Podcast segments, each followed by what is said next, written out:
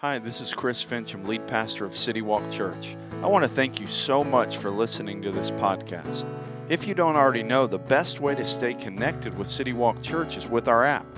Just go to your device's app store and search City Walk Church to find it. Whether you've been a longtime follower of Jesus or you're just investigating faith, our hope is that this message will help you take your next step in that journey. If you're in the area, we would love to have you come join us in person. For more information or to plan your visit, check us out at citywalkchurch.com or on social media at We Are CityWalkCA.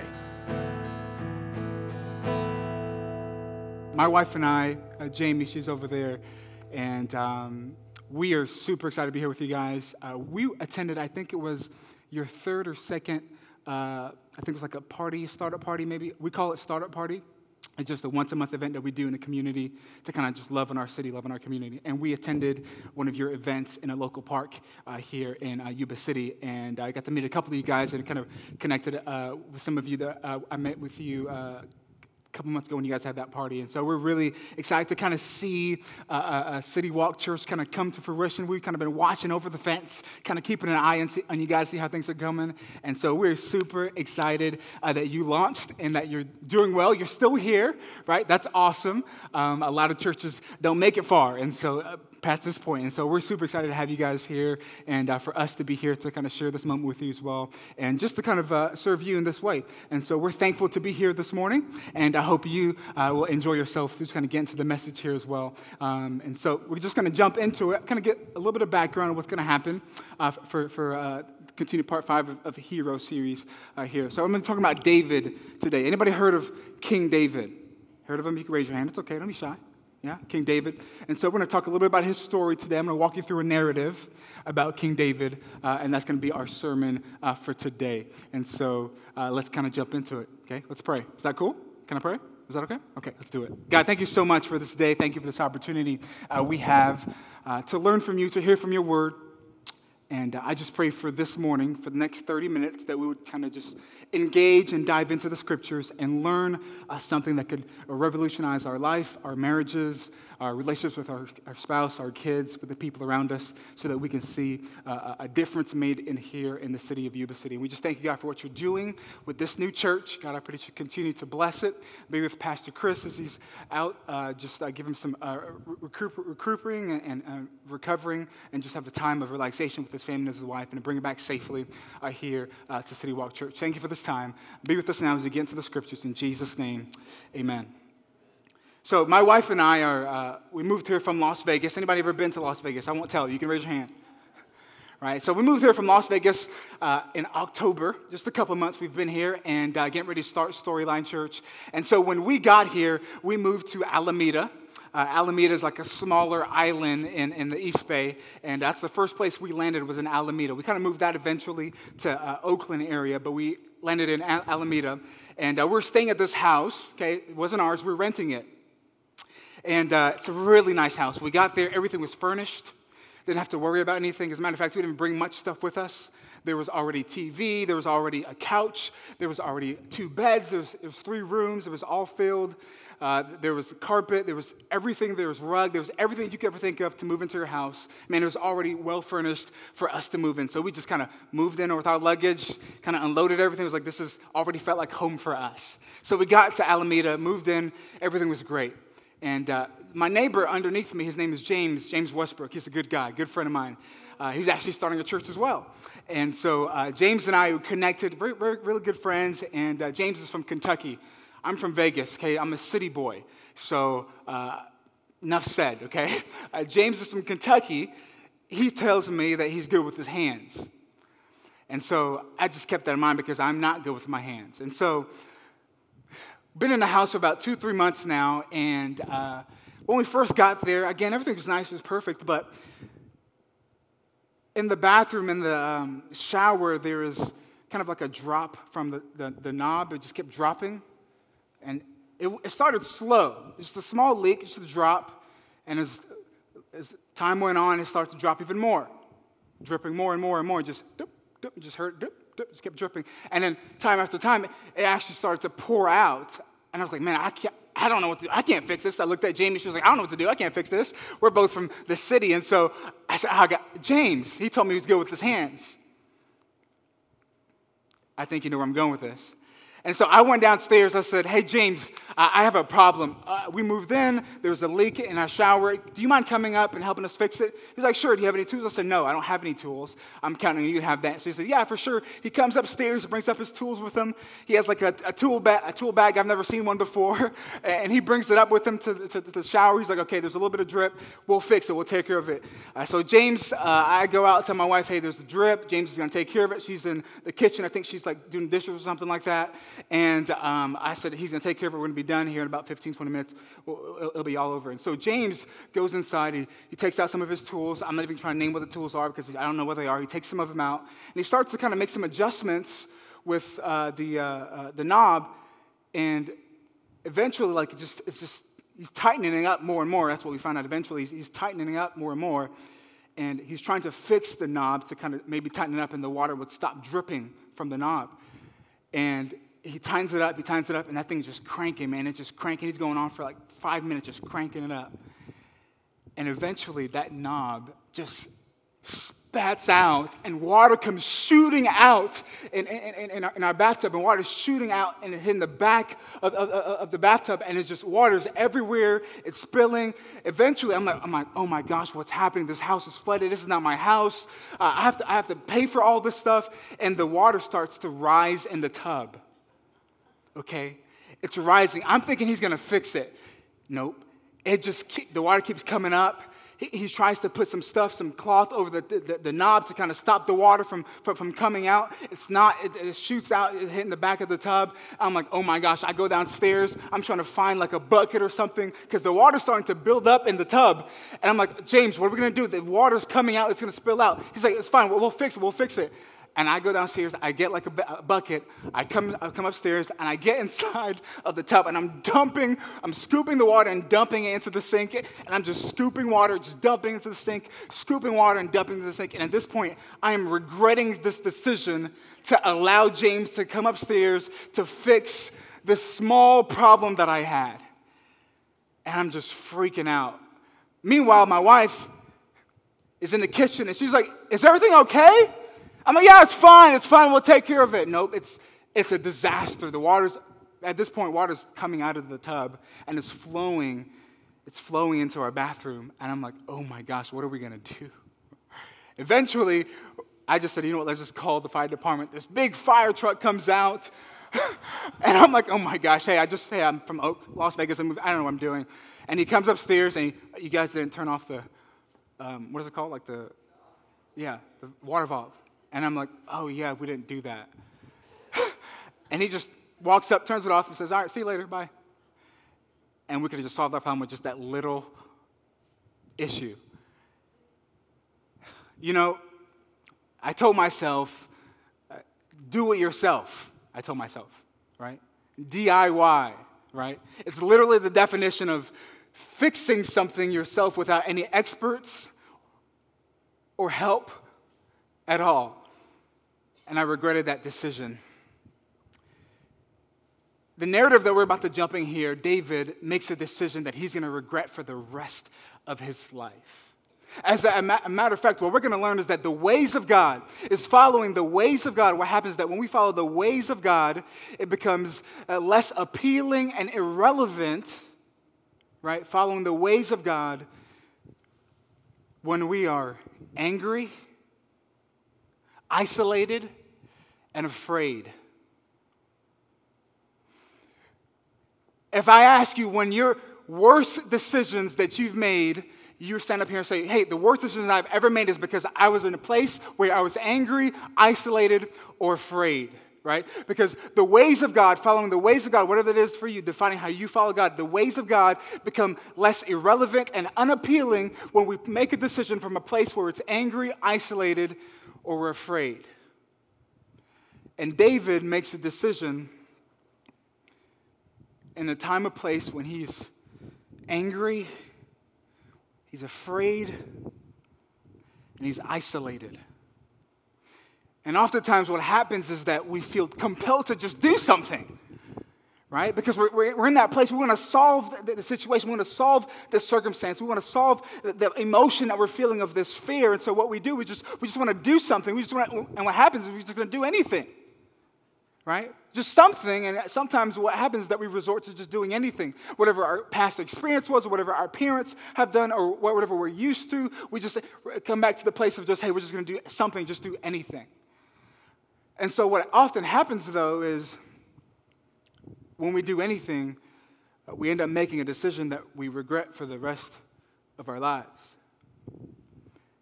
And David, David is in a place where he makes a decision that he's going to regret for the rest of his life. So here's the story. Back to David. David, he literally, he's been catapulted into fame, right? He slayed the giant. Goliath. And now David is, is, is, uh, is written hip hop songs about David, right? David has slain his, his, Saul has slain his thousands, David has slain his tens of thousands. And, and so there's songs and, and, and music have been made about David. And David is this famous warrior in all of Israel, in the nation of Israel. Everybody knows David from, from the streets to the palace. Everybody knows who David is. And so Saul, Saul, King Saul at the time, realizes that, man, this guy's becoming extremely popular. So what he tries to do, he tries to control his fame and control David. So what he do, what, he did was he, he tries to marry David into his family. So he offered his, his daughter in hand of marriage. And David, being an honorable man, he didn't come from a home that was very affluent, and so he realized, you know you know, I just feel I'm not worthy enough, I'm not comfortable, I'm not worthy enough to, to do that. And so he refuses, he refuses her hand of marriage. And everybody like, whoa, David, oh my gosh, he's such a humble guy. He's awesome. This guy, he refused the king's daughter hand of marriage. He's, just, he's just amazing. He's just a humble, amazing person, human being. And his popularity grows even more. And so David eventually becomes friends with, with, with, with Saul's son, who's Jonathan. We're going to call him John for short. And he becomes friends with John. He's his bestie, his greatest friend. He loves him like he loves himself. And eventually, what happens is that David falls in love. He falls in love with John's sister. Her name's Michal. And he gets married. And now he's in the family. And Saul's like, man, this guy is becoming so popular, I can't even control him. And so, what Saul does, what Saul does, is that he tries to take care of David himself. He, he, he, says, he, he says, actually, you know what? I'm going to send you to war. And he sends David on these impossible missions to fight the Philistines. And so, hoping that the Philistines will take care of David. And so, David goes on these impossible wars. And eventually, David comes back alive, strong, popular, even more prominent and well known than he's ever been known. And one night, Saul is having dinner with his family and he's inviting David to have dinner, and everybody's there, right? And you don't refuse to have dinner with the king, to sit at the king's table is an honor. That's what you, you, say you take that as a privilege. And so David, David doesn't show up. And so his bestie, John, covers for him. He says, Oh, he's probably in battle. He's doing a mission. He's not here. He can't be with us today. And so everybody is at the table and David's not there, and this is kind of where we pick up the story. Here's what it says It says, And Saul loses it. Saul's anger flared up at Jonathan, and he said to him, He said, You son of a perverse and rebellious woman, you. Whew, that's kind of strong, right? I, I mean, my, my first thought is, I hope, I hope that woman wasn't at the table when he said that. You son of a perverse and rebellious woman, you. I'm like, that's, that's kind of strong, Saul. You said to your own son. And is what he says next. He says, Don't I know? Don't I know that you sided with the son of Jesse to your own shame, right? This is, uh, that's natural. I mean, Saul's the first king, and he wants his son to become the next line. And the next king says, he says, Don't I know that you have sided with the son of Jesse to your own shame? All of you here at this table, you sided with David to your own shame. And is she here? Is she here the shame of the mother who you bore, who, who bore you? And he's just railing and just loses it at the table with his son John and the whole family. And again, he covers for him. And look what happens next. He says, as, lo- as long as the son of Jesse lives on this earth, this is really the issue, guys. Neither you, neither you nor your kingdom will be established. Now send someone to bring him to me, for he must die. Saul wants his son to become next in line, right? That's the real issue. That's why Saul is so angry. And he says, Now send me someone, bring him to me, for he must die. For he must die. And so John leaves the table and he finds David and he says, David, look, man, it's, it's really bad. Uh, as a matter of fact, as a matter of fact, um, you need to leave town. Actually, in fact, it's worse than that. You need to leave the country. And so David says, I mean, could you imagine in that moment he has to leave the country because Saul's, he's not going to stop, right? And so John says to David, Look, you and I know both them, my father is not going to stop. He's not going to stop until you are, he's not going to rest until you're arrested, until, until you're dead. And so David has to flee the country. And all of a sudden, David, 22 years old, and he finds himself in a place where he's angry and he's afraid and he's abandoned and he's isolated.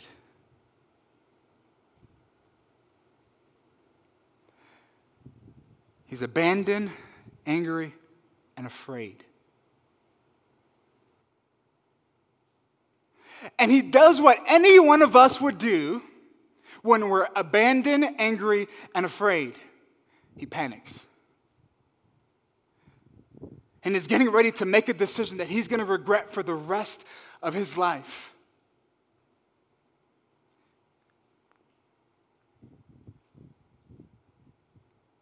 Come on, right? You've been there. We've all been to those places where we've made those decisions that we regret for the rest of our life. Right? We, we've all been in those places where, where, where man, I, I, I shouldn't have done that. Like, why did I do that? Like, why did I do that? Like, should, should I have really, like, why did I call her? Why did I text him back? Why did I spend that money? Why did I borrow that money, right? Why did I open that credit card? Why did I say this to her?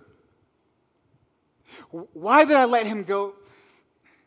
And we all have been in those places where where we feel angry or abandoned, or maybe all three, you're afraid, and, and then you start to panic and you make a decision, and we make a decision and you end up regretting it for the rest of your life. And David's story, our hero, he is remarkable from beginning to the end. His story is remarkable. It's, it's fascinating, but he makes a decision in the middle of his story that he's going to regret for the rest of his life. And so today, I just want to be able to help us understand that, man, when we're in those, that place of panic, to never make a decision out of anger or, or afraid or we feel isolated or alone or abandoned. This is what happens next. David went to Nob. Okay, so Nob uh, at this time is, is a surrounding city in, in, in Israel. So Israel doesn't, uh, it doesn't have a capital city at the time in, the, in, this point of history, and so it doesn't own all of the surrounding cities nearby. And so Nob is one of the safest cities, uh, or safest part of the region in, in Israel. And so uh, David goes to Nob. And so in, in, in the city of Nob, there is uh, the Ten Commandments, right? Uh, the Ten Commandments and, and, and the tabernacle where they set up to worship God it was considered the safest place. So, so people would, would, would, would take the commandments, and the, the, high priest would take the commandments, and they would move it around to the safest part of the city uh, uh, during the time of Israel. So they took it to Nob. And so David knew that the safest place to go in this region was, was, was to the city of Nob. And so David goes to Nob, and this is where Ahimelech, the priest, is. So David shows up, and he's with Ahimelech, the priest. And Ahimelech trembles when he met him and he asked, Why are you alone? And why is no one with you? So David shows up to, to the city of Nob, to Ahimelech's place, and he says, He shows up and, and he doesn't hear him coming. Look, right? if David's traveling, if David's traveling, you know he's coming because he is one of the famous, he's the well known uh, warrior, and he travels, when he travels, he travels with thousands of men, right? You've seen the movies, you've seen the TV shows, right? Uh, a, a, man of battle, he travels with thousands of people. There's food, there's, there's chariots, there's people, there's, there's all these warriors with him, and you can hear him coming from a mile away. And so Ahimelech trembles when he meets, when he meets David and asks him, Why are you alone? And why is no one with you?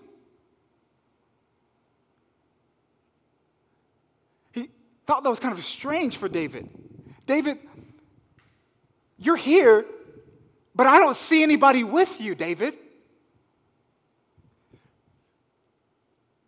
And this is what David answers Elimelech the priest. David, David, he lies. He tells a bold face lie. Actually, this is what he says to him.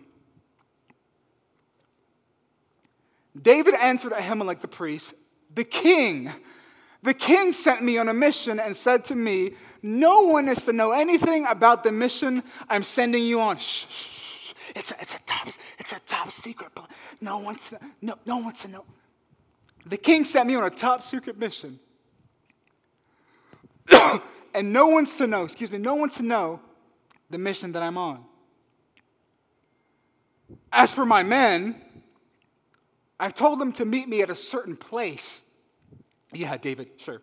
Yeah, uh, good one, David. Yeah, a certain place. As for my men, I've told them to meet me at a certain place. He's just covering for himself. He's telling a lie, so he's covering for himself because he knows if he tells the truth, he thinks if he tells the truth, then Ahimelech, the priest, will not extend a helping hand. Ahimelech won't help him. And so he tells this lie. He says, My men is at a certain place. He says, Now then, what do you have on hand? Give me five loaves of bread or whatever you can find. David, whoa, David, you, you you, you come here and you're all alone. There's nobody with you. You have no food, no water. And you're, you're asking for, David, this is kind of, this is a little interesting. This is not like, this is acting a little bit out of your character, David. I mean, you, you don't have any food or, or water? Like, and this is Ahimelech's response to David. He says, But the priest answered David, I don't have any ordinary bread on hand. However, there is some consecrated bread here. So, so, so, so what, what typically happens is that uh, uh, uh Ahimelech, he says, Look, David, um, we're the, the king's high priest. Uh, we don't have bread here. And so, what they would do, uh, the priests, they would set out, this is just kind of weird for us, strange, we don't think about it this way, but this is what they did to honor God. They would bake fresh bread and offer it on the altar as an offering to God. And they would come back the following morning, and lo and behold, the first bread was still there. And so, what they would do is, I mean, how many times did they have to do it to figure that out, right? Anyways, uh, David sh- shows up and he says, he says, Look, there's no we don't, we don't have any ordinary bread here, so they take this bread, and the, the priest would take the bread, they would keep it, and they would eat it. Uh, but to eat the bread, you had to be considered ceremonially cleansed.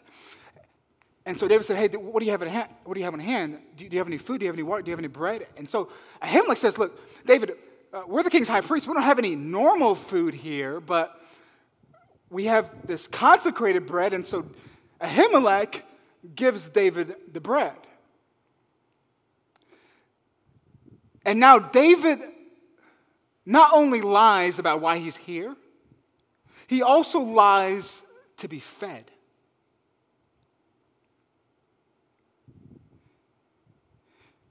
And if you know anything about David, what he's doing is outside of his character.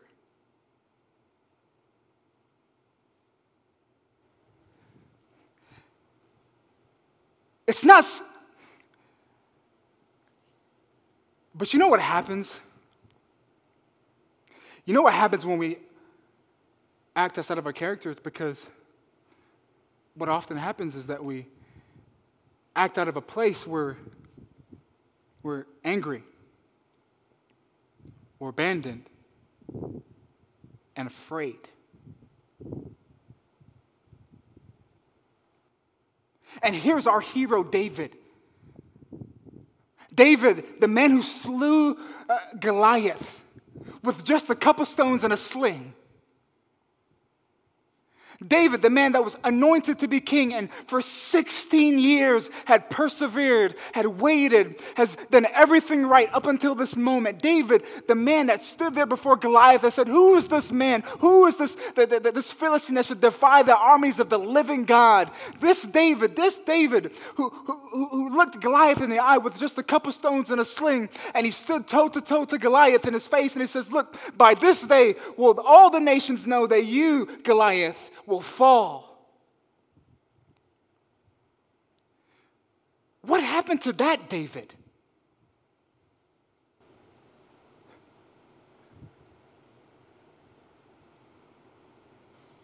I'll tell you what happened. He was angry. He was abandoned. He was afraid. And he's about to make a decision that he's going to regret for the rest of his life.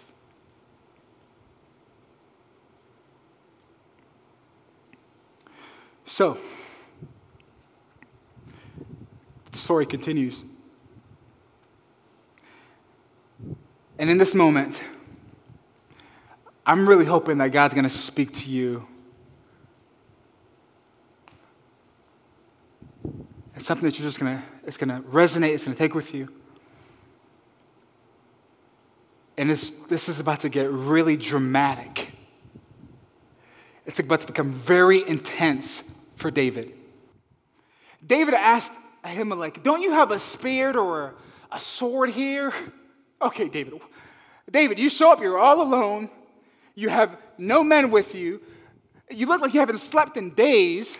You have no food, no water and, you don't even have a weapon?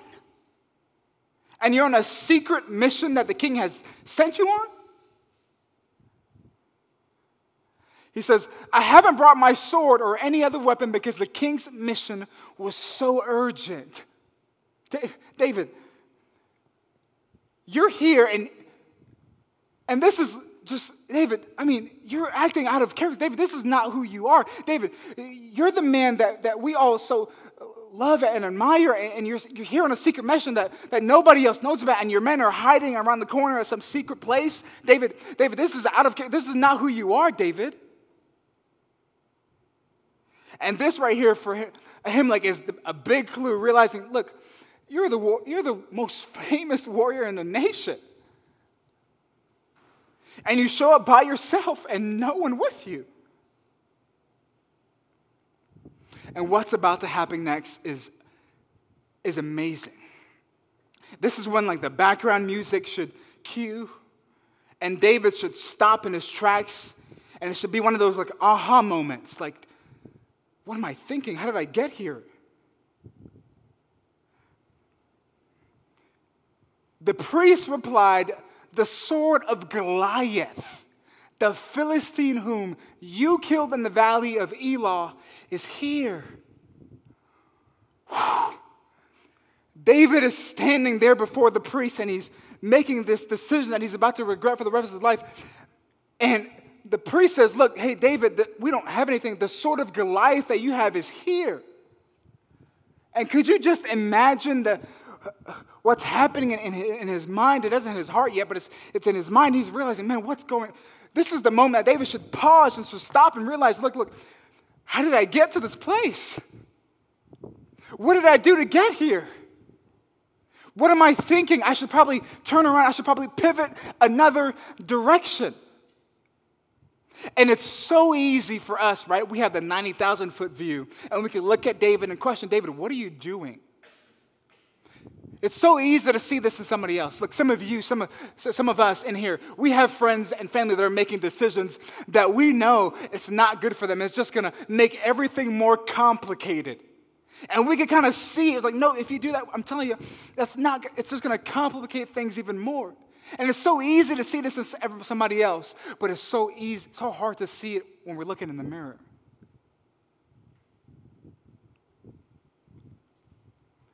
You've been to that place. when you've made a decision, and now that you have space and time and context, you look back at your story and we realize, yeah, I shouldn't have. Why did I do that? Why did I, why did I go there? Why did I say that? Why did I make that decision? Why did I leave home?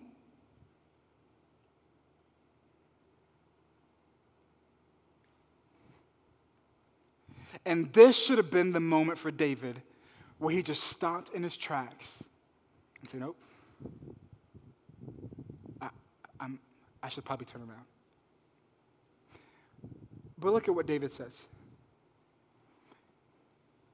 He says, All those gathered here will know that this is the sword and the spirit that the Lord saves me for the battles of the Lord, and he will give you all into our hands. This is the David that we know and love.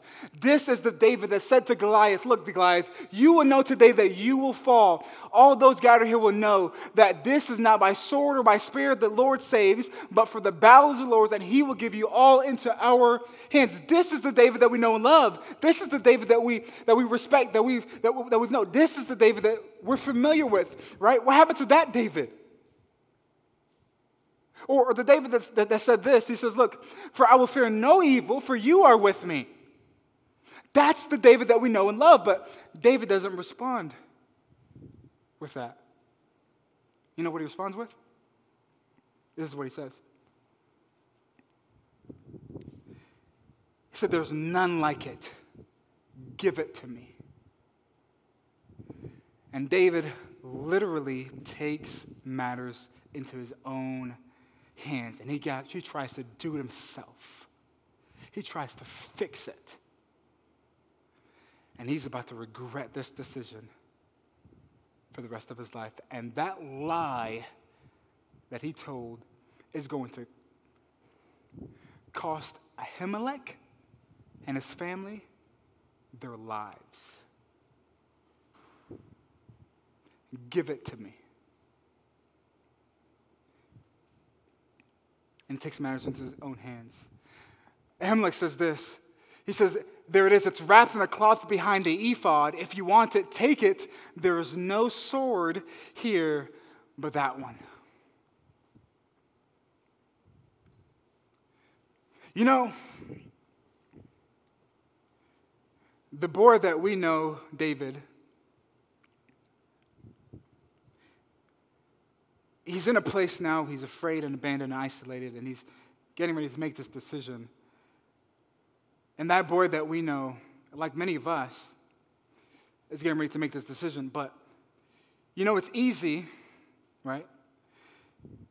It's easy to trust God when we have nothing to trust Him with and nothing to trust Him for.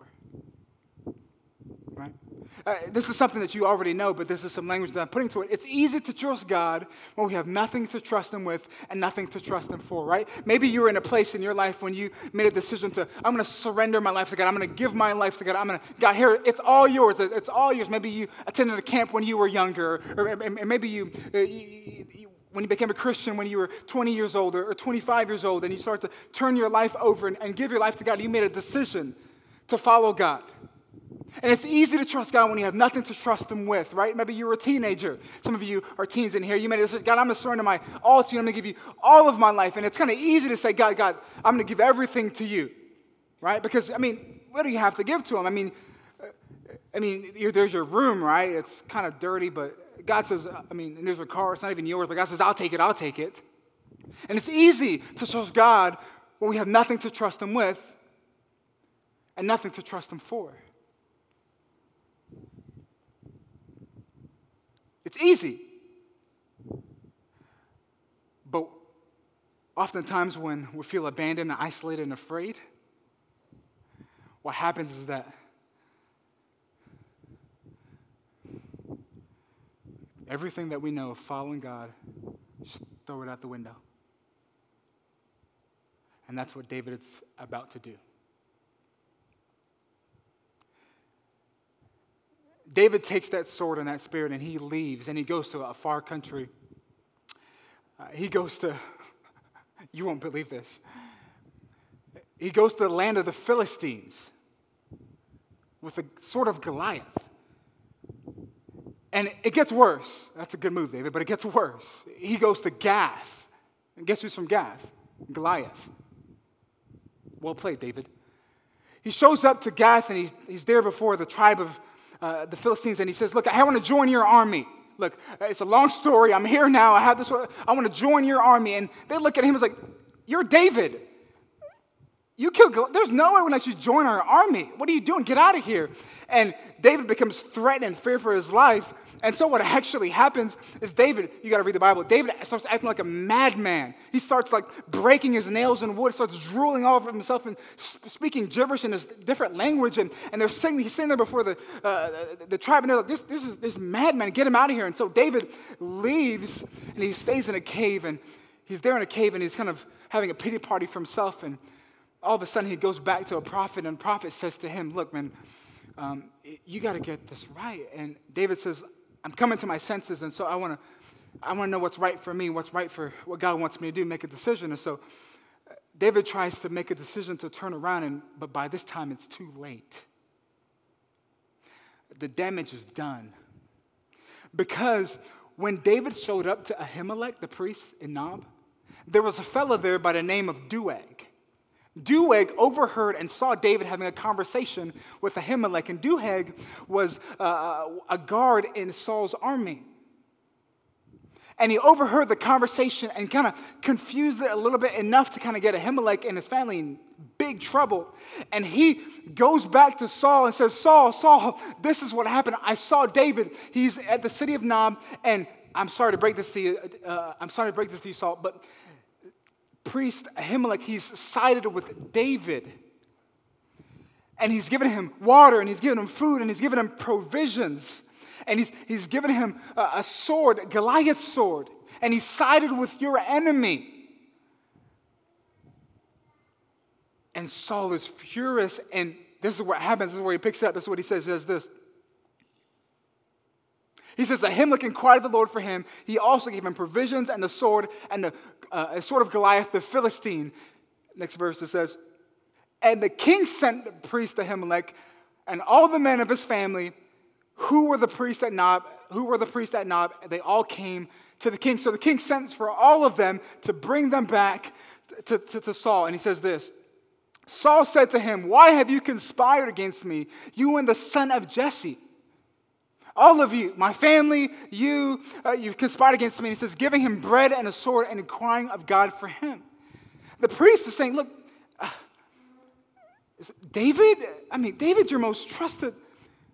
Uh, I mean, uh, this is not the first time I've inquired for David. I mean, uh, David's, eh, you know David. I love David. I mean, I've inquired for him on the behalf of God so many times. He says this He says, so that has rebelled against me and lies in wait for me as he does today. Next verse. Ahimelech answered the king, Who of all your servants is as loyal as David? David, he's the captain of your guard. He's your son in law, highly respected in your household. This David, I mean, we all know we love David. This is the David that we know and love. And he's conspired against you. He's like, I don't have a clue what's happening here. So I, I'm innocent. I don't know what's happening. What happens next? Was that day the first time I inquired of God for him? Of course not. Let not the king accuse your servant any of, or, or any of his father's family. For your servant knows nothing at all about this whole affair. But the king said, You will surely die, Ahimelech, you and your whole family.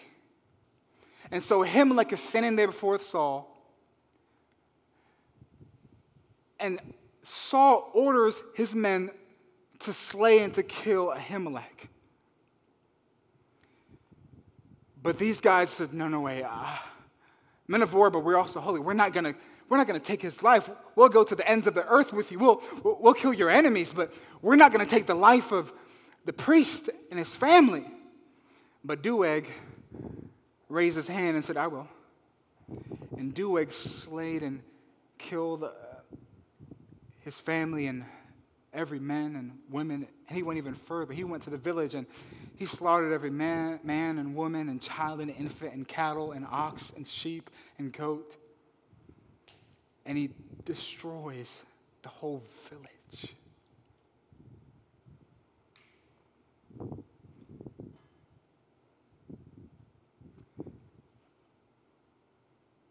And only a few escape. A little boy is part of Ahimelech's family. He flees and runs to David. And he says, David, David, David, David, you won't believe what happened. And he spills the whole story to David. And our hero is sitting there to listen to the story, and he says this I am responsible for the death of your whole family.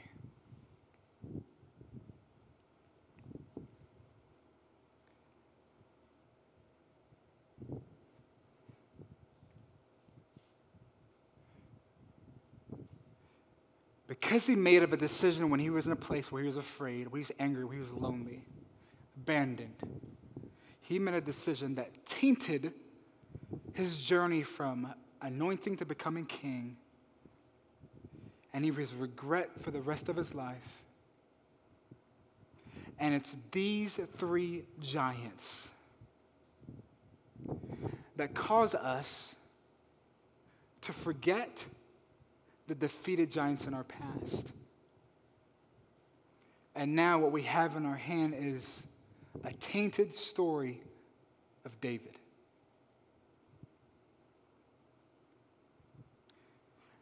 So, let me ask you a couple questions as we kind of make this applicable for you and I. What is your loneliness, anger, or fear causing you to consider what you have never considered before? What is your loneliness, anger, fear causing you to consider what you have never considered before? What is it that you're considering?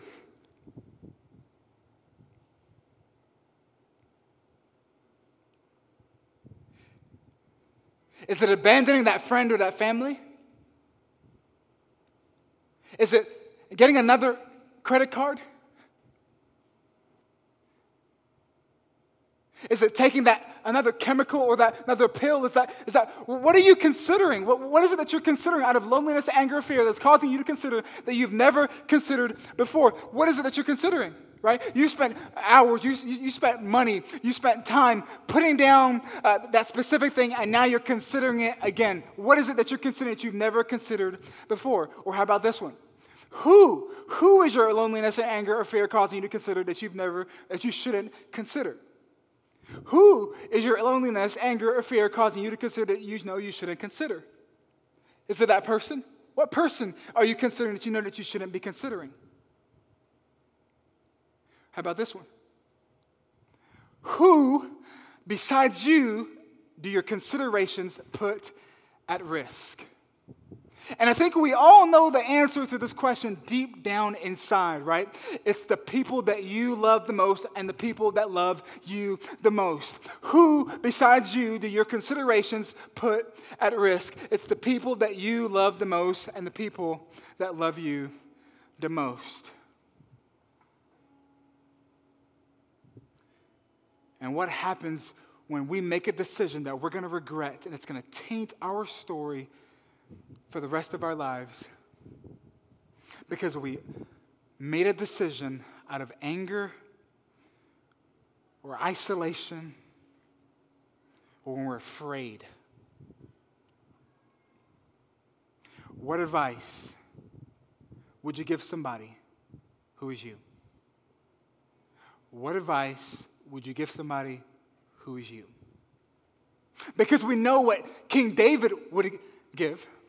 Not, not 22 year old David, but 50 year old David, when he looks back at his story, and what David would say is this, right? He would say this in his story. He says, The Lord is a refuge for the oppressed, right? The Lord is a refuge for the oppressed. Or this, he says, A stronghold in times of trouble. We don't understand what the language stronghold is, but when people would go to war in the nation in Israel, when they go to war, they would go to a place where they seek refuge, a stronghold to keep them safe, to keep them uh, uh, uh, safe from the battle that's happening. And so David would say, Hey, the Lord is your refuge for the oppressed, a stronghold in times of trouble. Not the chemical, not the bottle, not the pill, not the debit card, not the credit card, not the next person, not his wife, not her husband. Nothing will satisfy the, the, the thing that you're struggling with today. Look, it's, it's not that. What will satisfy and meet the needs that you have is finding refuge in Jesus. Because those who know your name trust in you, for you, Lord, have never forsaken. And we sung the song a moment ago. God has never forsaken us. David would say, When I thought that you weren't with me, I was mistaken because you will never forsake us, those who seek you.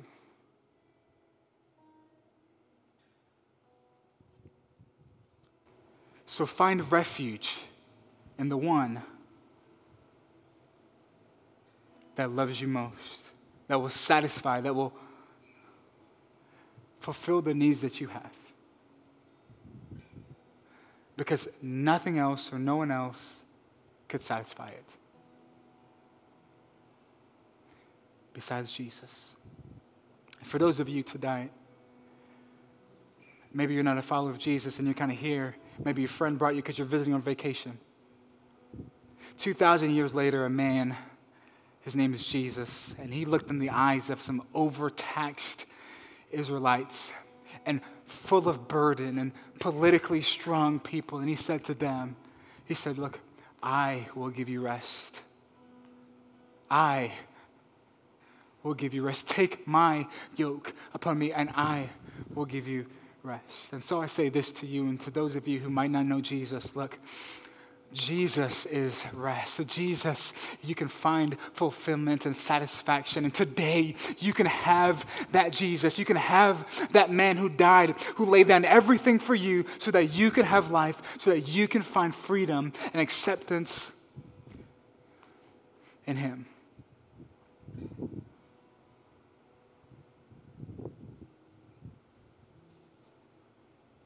So, what advice would you give someone who is you?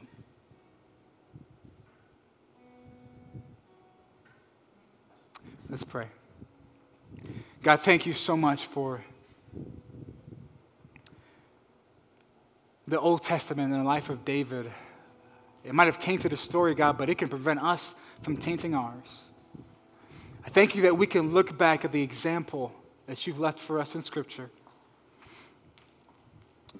And I, God, I pray for my brothers and sisters and my friends here today that they would never, that we together would never make a decision in a place when we're angry or afraid or isolated or abandoned. But that we can find a refuge and strength in the one that loves us the most. Because these three giants have the ability, the potential to cause us to forget how good you've been and the giants that you've defeated through us in the past. And I pray this in your son's name. Amen.